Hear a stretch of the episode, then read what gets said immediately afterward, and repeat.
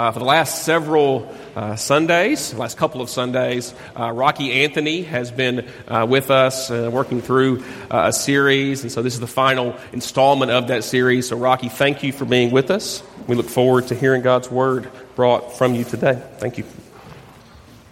Thank you, Justin. And let me just say, um, being with you has been a rich experience, good for my soul. This morning is another example of that. Uh, the music, uh, the liturgy. Frank, where are you? Your words were stirring. And so uh, let's just close in prayer. No, we're not going to do that. I want to begin with an encounter uh, that I had recently that helped awaken me to this idea of, uh, of the power of a gift. I was engaged in one of the, uh, uh those uh, good husband outings, trying to earn a few extra points. If, if you're a husband, you know those are important. And so I took my wife's minivan to AutoZone to get her new battery. And the guy helping me was a fellow named Kyle.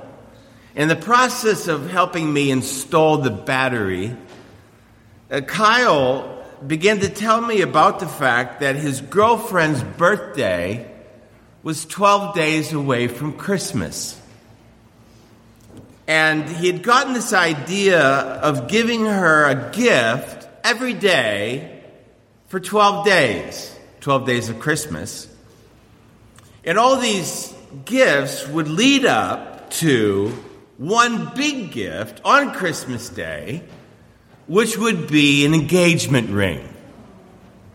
Everybody awes, especially the ladies in the room. And I'm here to tell you that this guy, Kyle, was so excited about his gift plan, he couldn't contain himself.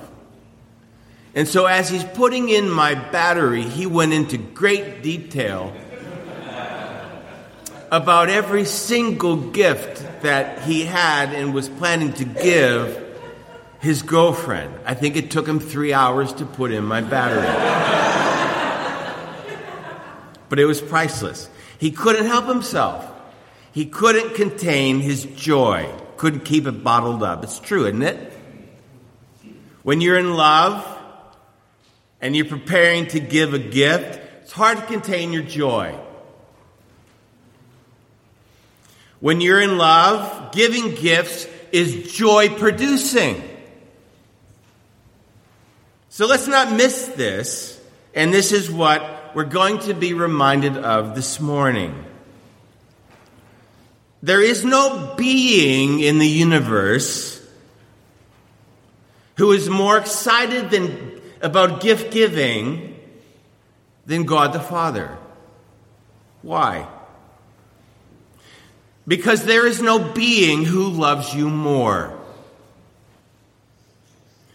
And you are no more loved by him or will ever be more loved by him than you are sitting where you are right now this morning. Just let that soak in. Do you believe that? On a human level, oftentimes when we give gifts, and this happens a lot, we talked about this a few weeks ago. We give gifts. Is it the right color, right size, right gifts? Should I keep the receipt? Remember? God never experiences that emotion when he gave us Jesus because because Jesus was the greatest gift ever given. The perfect gift. The right gift. The gift that will satisfy every need of every human condition for all time. Jesus was just what you needed. Why did God choose you? I'm going to give you the answer right up front. So he could unleash his love to you. as the recipient of his unmerited grace and favor. That doesn't mean that you can go to sleep for the rest of the sermon. But I want you to hear that right up front. Why did God choose you? So that He could unleash His love and favor upon you through no merit of your own. And we're going to look together this morning at why that's so true why the gift of Jesus was so necessary and why it's so beautiful. What are the implications of this for an ordinary flawed person like me and like you? Before we look at our text, and you've noticed it's only one verse, we'll look at others. Let's pray and ask God to open our minds and our hearts to the reading of His Word. Let's pray.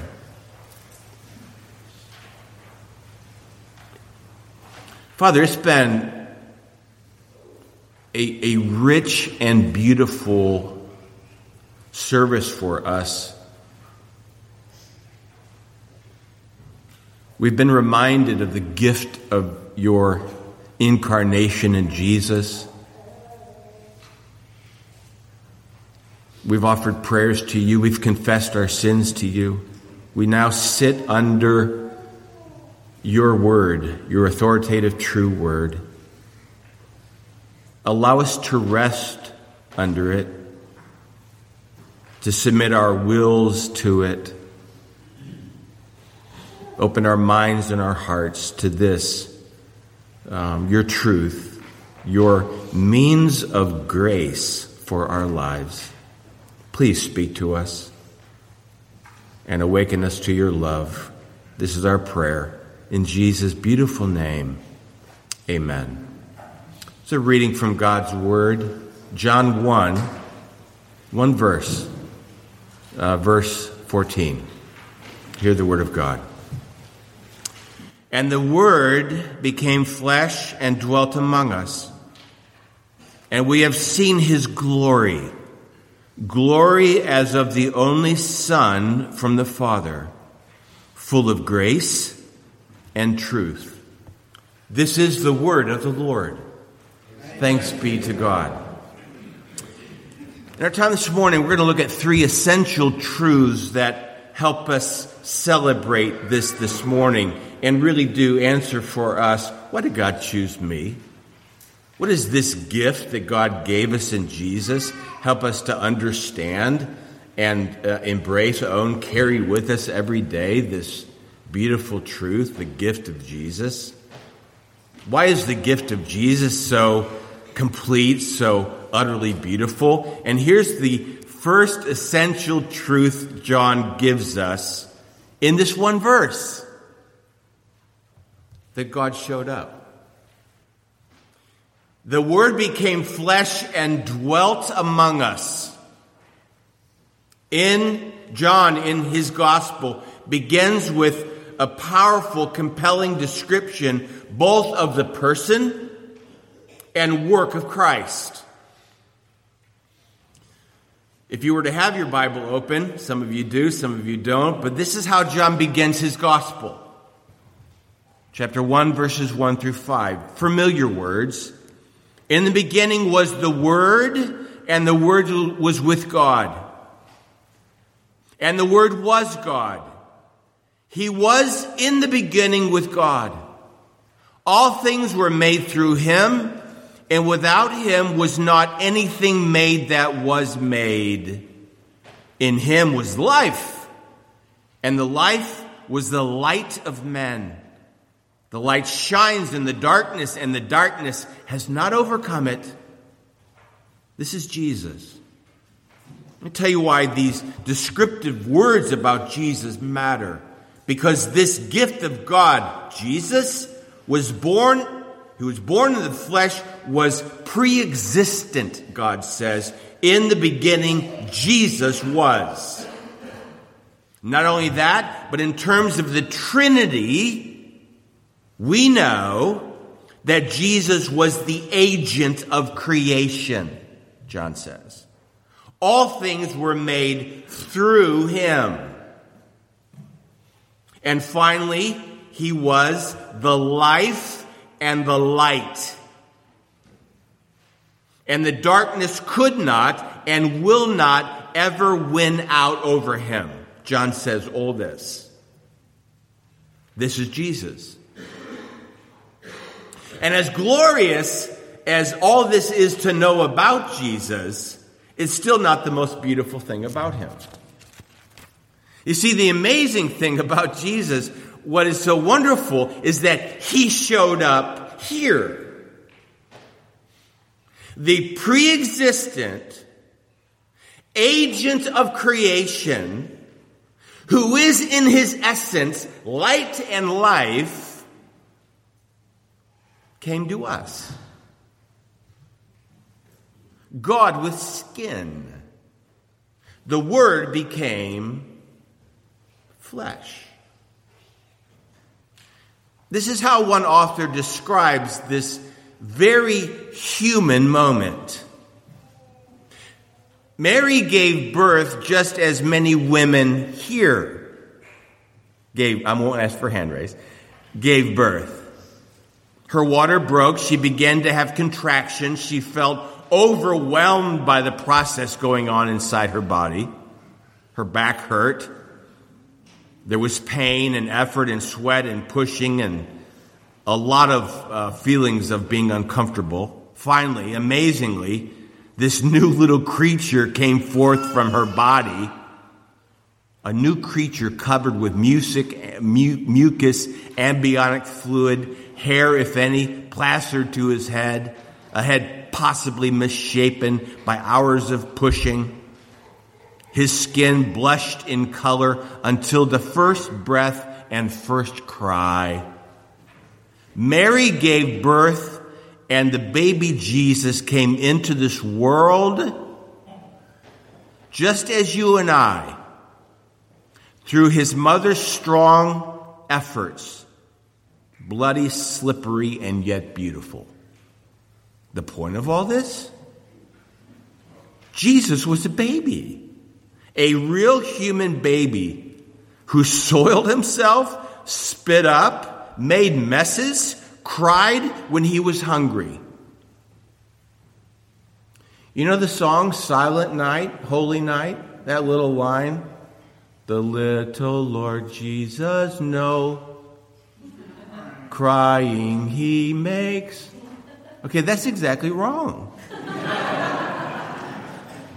crying is normal. Jesus, who spoke and again and again said, Let there be light, let there be land, let there be birds, let there be, and it was. This same Jesus who lost none of his divine essence or character, had now humbled himself to where he is now completely dependent upon his parents to do everything for him. He could do nothing for himself.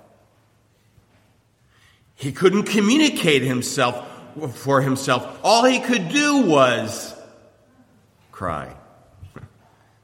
It took months to learn to crawl and more months to learn to walk and to speak. Jesus would fall and the skin of his little body would tear and bruise and bleed. The word became flesh.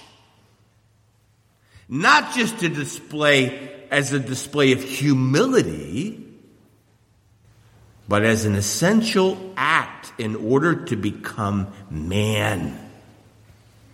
The Redeemer and Creator, to rescue those loved by God, you. And you. And me.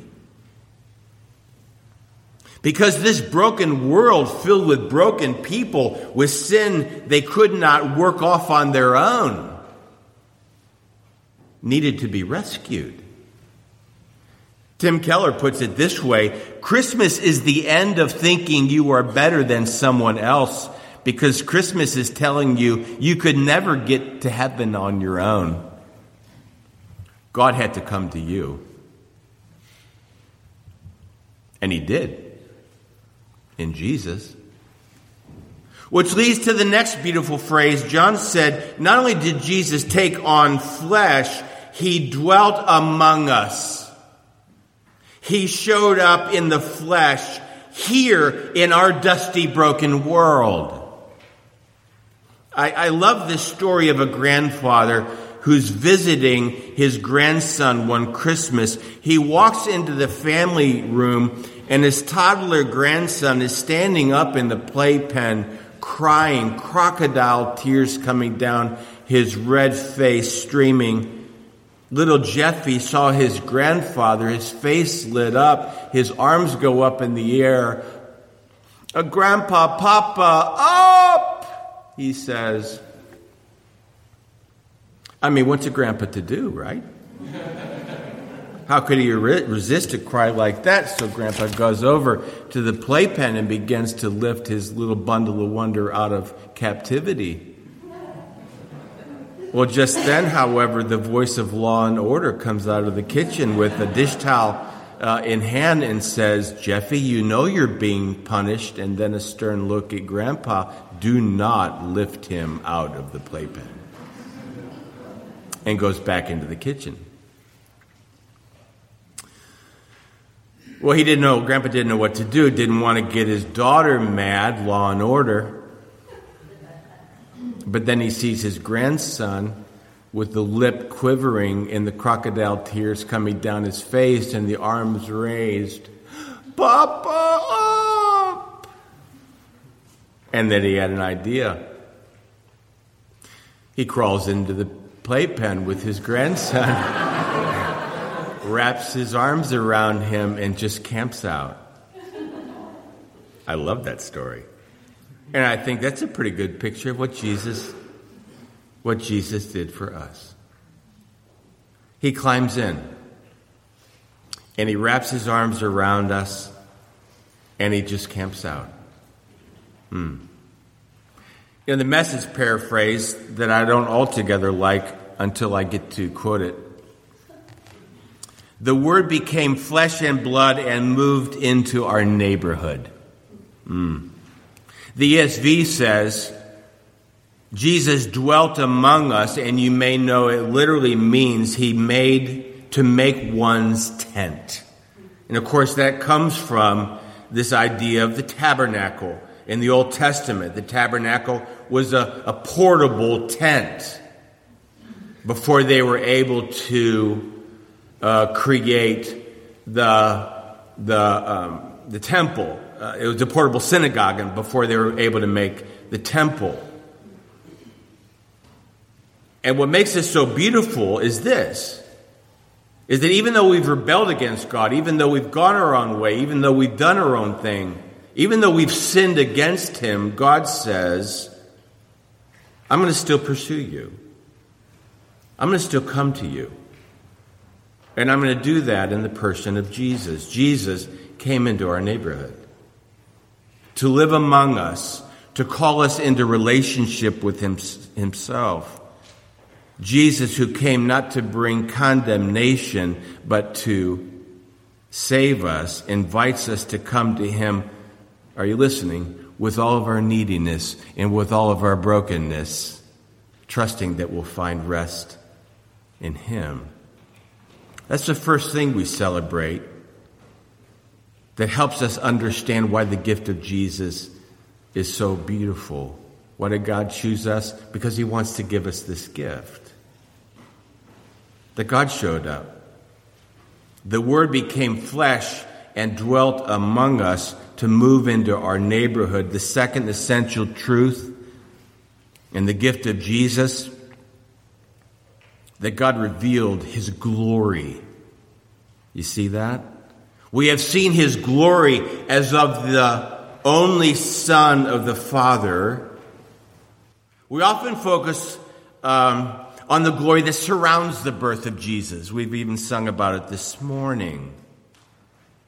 The angelic pronouncement, the great company of uh, heavenly hosts that appeared to the shepherds singing, you know, glory to God in the highest But here in his prologue, John is not speaking about the glory that surrounds Jesus.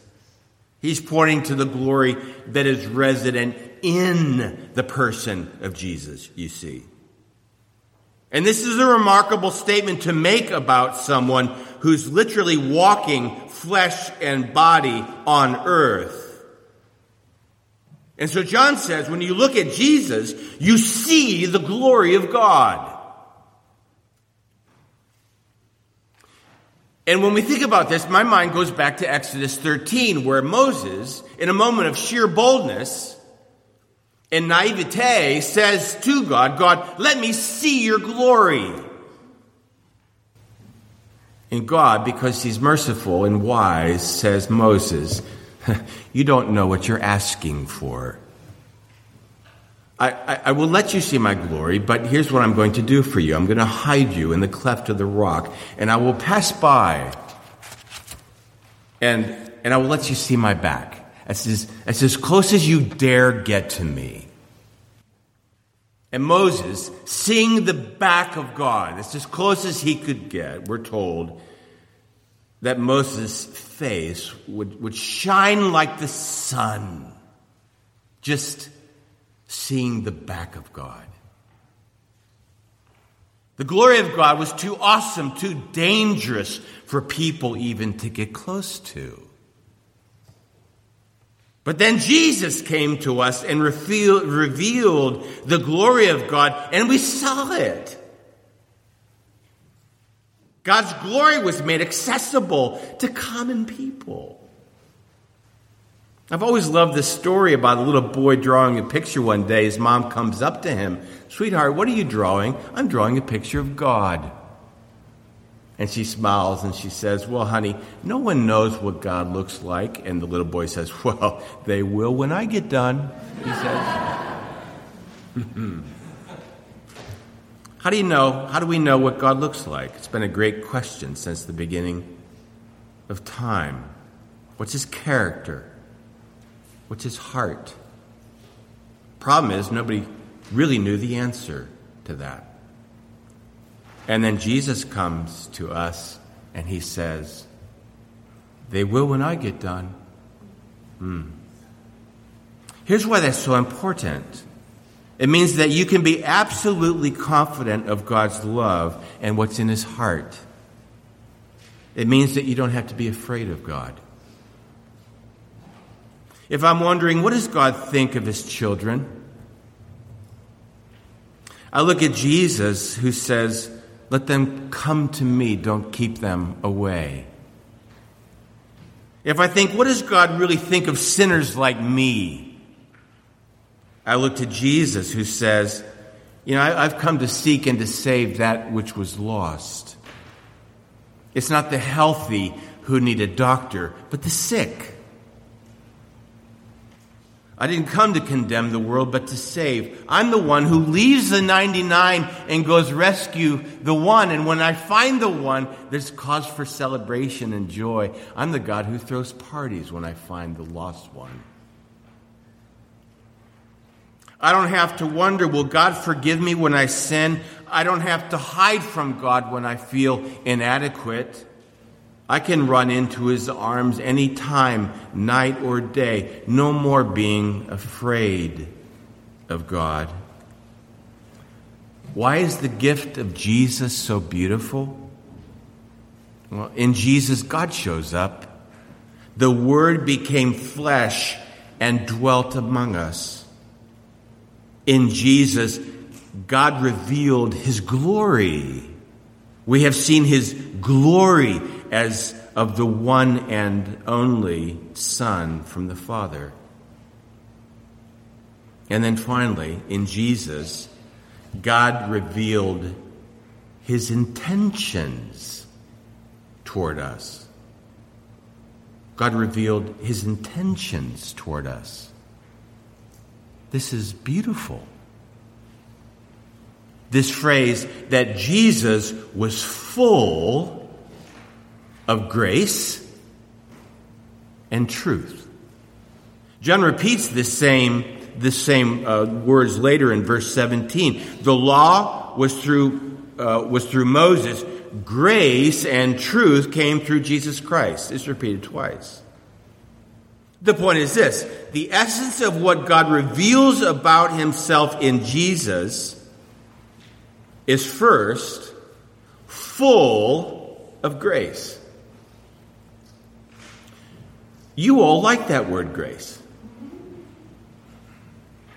You named your church after that Grace Community Church. So let me ask you is that a truth that you find yourself right now being formed in? It's important to understand, see, grace is not just the forgiveness of sins. Church folks sometimes get a little confused about this. Grace is, is the promise of forgiveness, but it's not just that. Grace is also the flow of God's presence and power and restoration in your life from one ordinary moment to the other, to the other, to the other throughout your day. Jesus came to offer the lavish outpouring of grace at the moment you came to Christ,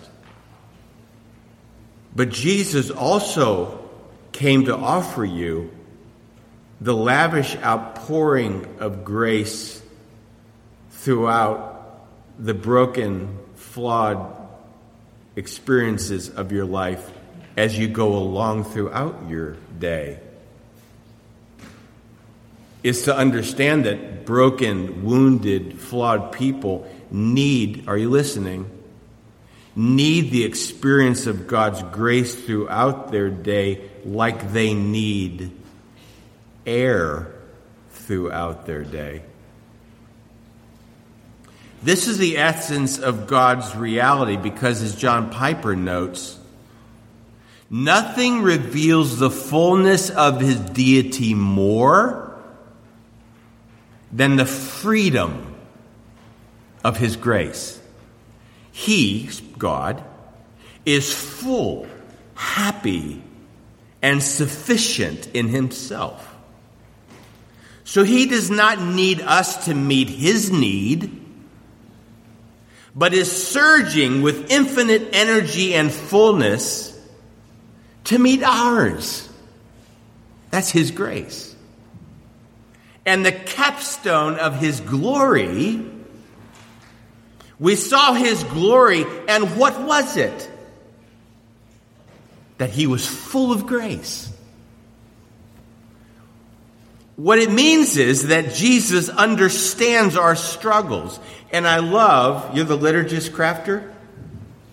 Justin, liturgist crafter. I love it that Justin didn't know what I was going to have in my sermon notes, but that in the prayer of confession, we have this wonderful text from Hebrews chapter 4.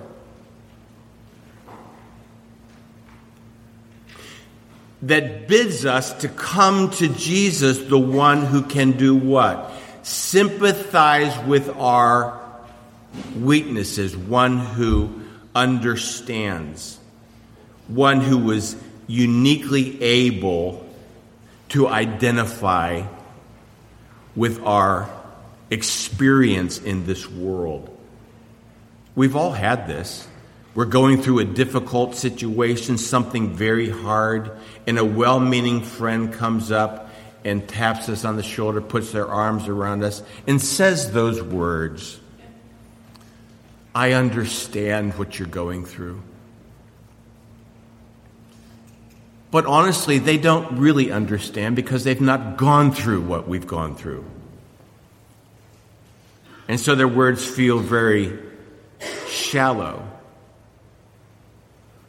But I'll tell you one who does understand. And when you come to Jesus and you are in need of grace and you are in need of mercy and you are in need of help, He does know.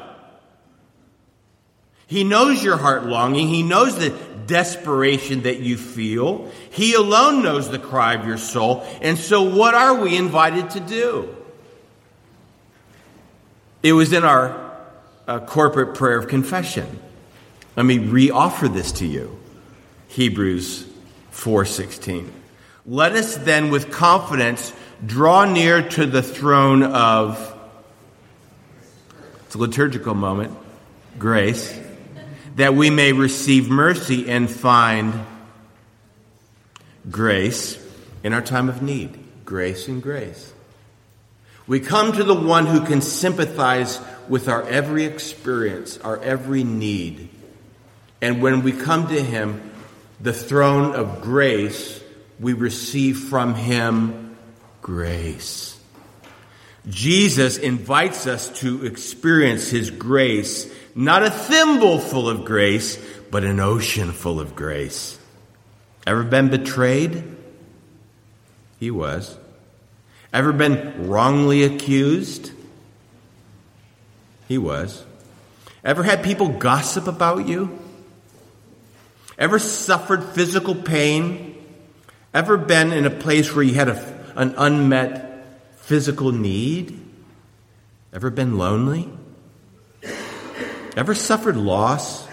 Have you ever been afraid? Ever reached the bottom and you wondered if, if there's any way up? Ever been abandoned? Jesus understands. Whatever you're facing, whatever need you have this morning, His grace is sufficient for you. It's enough for you. Why? Because He's full of grace. God became human and came into our neighborhood. To see Jesus is to see God. You know what God is like? He's full of grace overflowing with grace. There is no God like our God. But not only that, this as well. He's also full of truth. God is truth. Quite literally, God defines reality. In the words of my old prof, R.C. Sproul, truth is that which conforms to reality. It is perceived as it is perceived by God. He knows all things exhaustively, so we can trust everything he reveals to us in Scripture. Get this? Truth is not defined by our own subjective standards. It is determined by the source of truth himself. And this is what we see in Jesus. He is the way, He is the truth, and He is the life. John, who knew Jesus, says that truth was so essential to who Jesus was, so deeply woven into his identity, that it was not just that Jesus spoke truth, which is to say, that he kept from lying but that he was truth, that he was truth incarnate. Jesus came to reveal to us truth about heaven, truth about how we could be forgiven of our sins, truth about the kingdom of God, truth about our destiny as God's loved children. And I think of where we are today with a lot of news, a new part of our vocabulary about fake news and a lot of noise these days about truth and what's not true. Here's the good news for us this morning. Jesus, listen, Jesus came to tell us what's true. The truth about the triune God who loves us, our final and ultimate transformation around the truth of the gospel that offers peace and forgiveness and life and hope and, and love and joy and a new beginning for those who trust in the long awaited one who came in the flesh, who lived among us to reveal the glory of God to us, and who was filled, overflowing with grace and with truth. I close with this. In her book, The Whisper Test, uh, an author named Mary Ann Bird writes this. She says, I grew up knowing that I was different, and I hated it. I was born with a cleft palate, and when I started school, my classmates made it clear to me how I look, how I looked to others. A little girl with a misshapen lip, crooked nose, lopsided teeth, and garbled speech. When classmates asked, What happened to your lip? I tell them I had fallen and cut it on a piece of glass. Somehow it seemed more acceptable to have suffered an accident than to have been born different. I was convinced that no one outside my family could love me.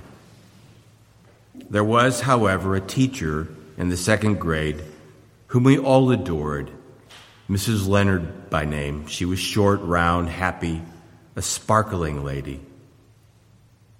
Annually, we had a hearing test. Mrs. Leonard gave the test to everyone in class, and finally, it was my turn. I knew from past years that as we stood against the door and covered one ear, the teacher sitting at her desk would whisper something, and we would have to repeat it back. Things like, The sky is blue, or Do you have new shoes? I waited there for words that God must have put in her mouth, those seven words that changed my life forever. Mrs. Leonard said in her whisper, I wish you were my little girl, she said. Those words forever shaped me. It reminded me I really was special and treasured just the way I was. I ask you this morning do you hear the whisper of Jesus this Christmas? The gift of God who came to reveal his love? Why did God choose you? It's not because of what you had to offer to him it's because of what he had to offer to you. Because Jesus is the greatest gift this crazed, broken world will ever know. And my prayer is that you will celebrate the beauty contained in this glory filled gift. And that you'll be able to celebrate in a new way surrendering all that you have, all your hopes, all your dreams, all your longings to Him. You might be here this morning, and you might be in a place where you are saying, yeah, I, I've heard this story before, and I've never, I've never really reached out myself and received this gift. And something in my in my in my heart says, you know, I, I want to say yes. I want to respond and and make make make a commitment myself. I want to talk to somebody about this. And I would just urge you after the service today, whether it's Justin, one of the elders, to engage that conversation. It, it, it might be for you the most significant conversation you've ever had. For others of us, it's is to is to respond by just making room for this good news. This celebration of grace, a daily experience of God's grace, the one who is full of grace and wants you to be full of grace and full of His truth that casts out all the darkness, where the light and love of Jesus fills every space in your soul. Let's pray. Father, we thank you for the treasured gift of your Son, our Lord Jesus Christ. Awaken us to the grace and truth of the gospel hope that he came to offer. We bless you, Lord Jesus, for casting out the darkness, bringing your light and love into the world. Even more for uh, doing that not just in the world, but in our own dark, weary hearts. We acknowledge that there is no greater gift than you. There is no one who knows us or knows what we need or who can provide for these needs like you. We glory in your name and we put our hope in you this morning. Blessed Savior, Emmanuel, God with us. We pray in your beautiful name. Amen.